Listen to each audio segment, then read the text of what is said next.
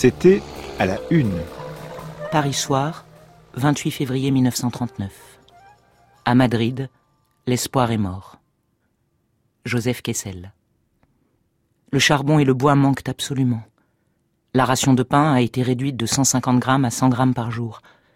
La hantise du froid et de la faim devient tragique. Quand un obus brise un arbre dans les avenues, on voit des femmes armées de haches courir vers le point de chute pour débiter le tronc.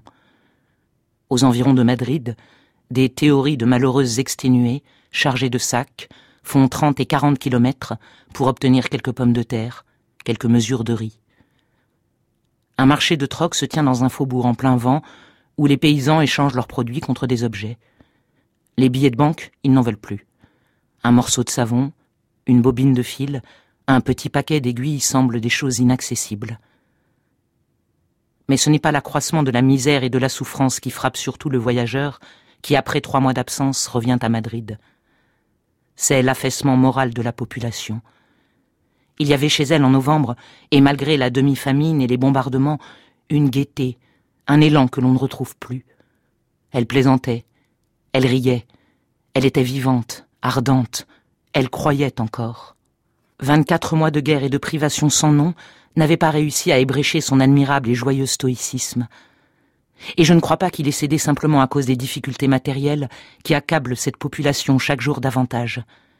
C'est la chute de la Catalogne qui, en l'occurrence, a joué d'une façon décisive. Les proclamations héroïques, les articles rassurants, la raréfaction des nouvelles de l'étranger n'ont pas réussi à tromper l'instinct populaire. Il a senti qu'elle devait être fatalement l'issue de la lutte. Il a perdu la foi. Aussitôt, ce que l'on supportait avec bonne humeur, avec défi, a pris un poids écrasant. Pourquoi lutter? Pourquoi sentir sa chair tenaillée par la faim et la bise? Pourquoi pousser de nouvelles classes au combat?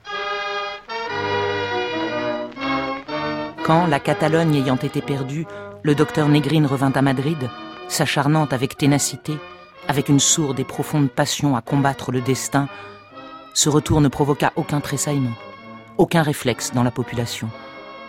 Quand, par une coïncidence singulière, ce retour et celui des ministres furent suivis par une semaine des plus cruels bombardements que Madrid ait jamais subis, ils furent accueillis sans réaction aucune.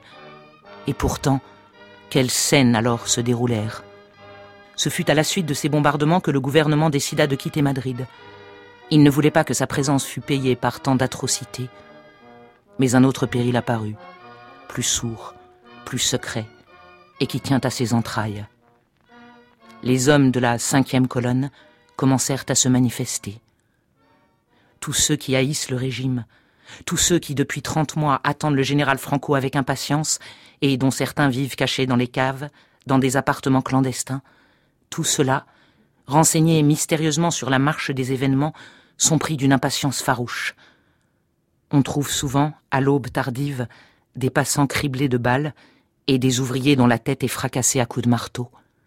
Ce sont les secrets des âpres nuits madrilènes, sans lumière, parcourus devant glacés, dans la ville désolée, affamée, au milieu d'un peuple magnifique mais usé dans sa plus profonde substance, sous la menace visible et invisible, les chefs et les sous-ordres politiques, syndicalistes, militaires affrontent leurs tendances. Les uns pensent simplement à fuir, ils savent qu'une légère poussée victorieuse des troupes du général Franco couperait tout moyen de retraite. Madrid deviendrait alors pour eux un immense piège. Et ceux qui le peuvent s'en vont vers Valence ou Alicante, d'où ils essaieront de prendre un cargo ou l'avion chimérique.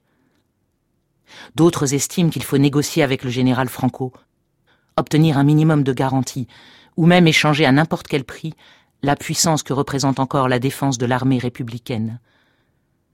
Mais il en est d'autres qui veulent la résistance obstinée, terrible, sans merci. Ceux-là, dans leur ferveur désespérée, romantique, rêvent de transformer Madrid en une nouvelle Numance.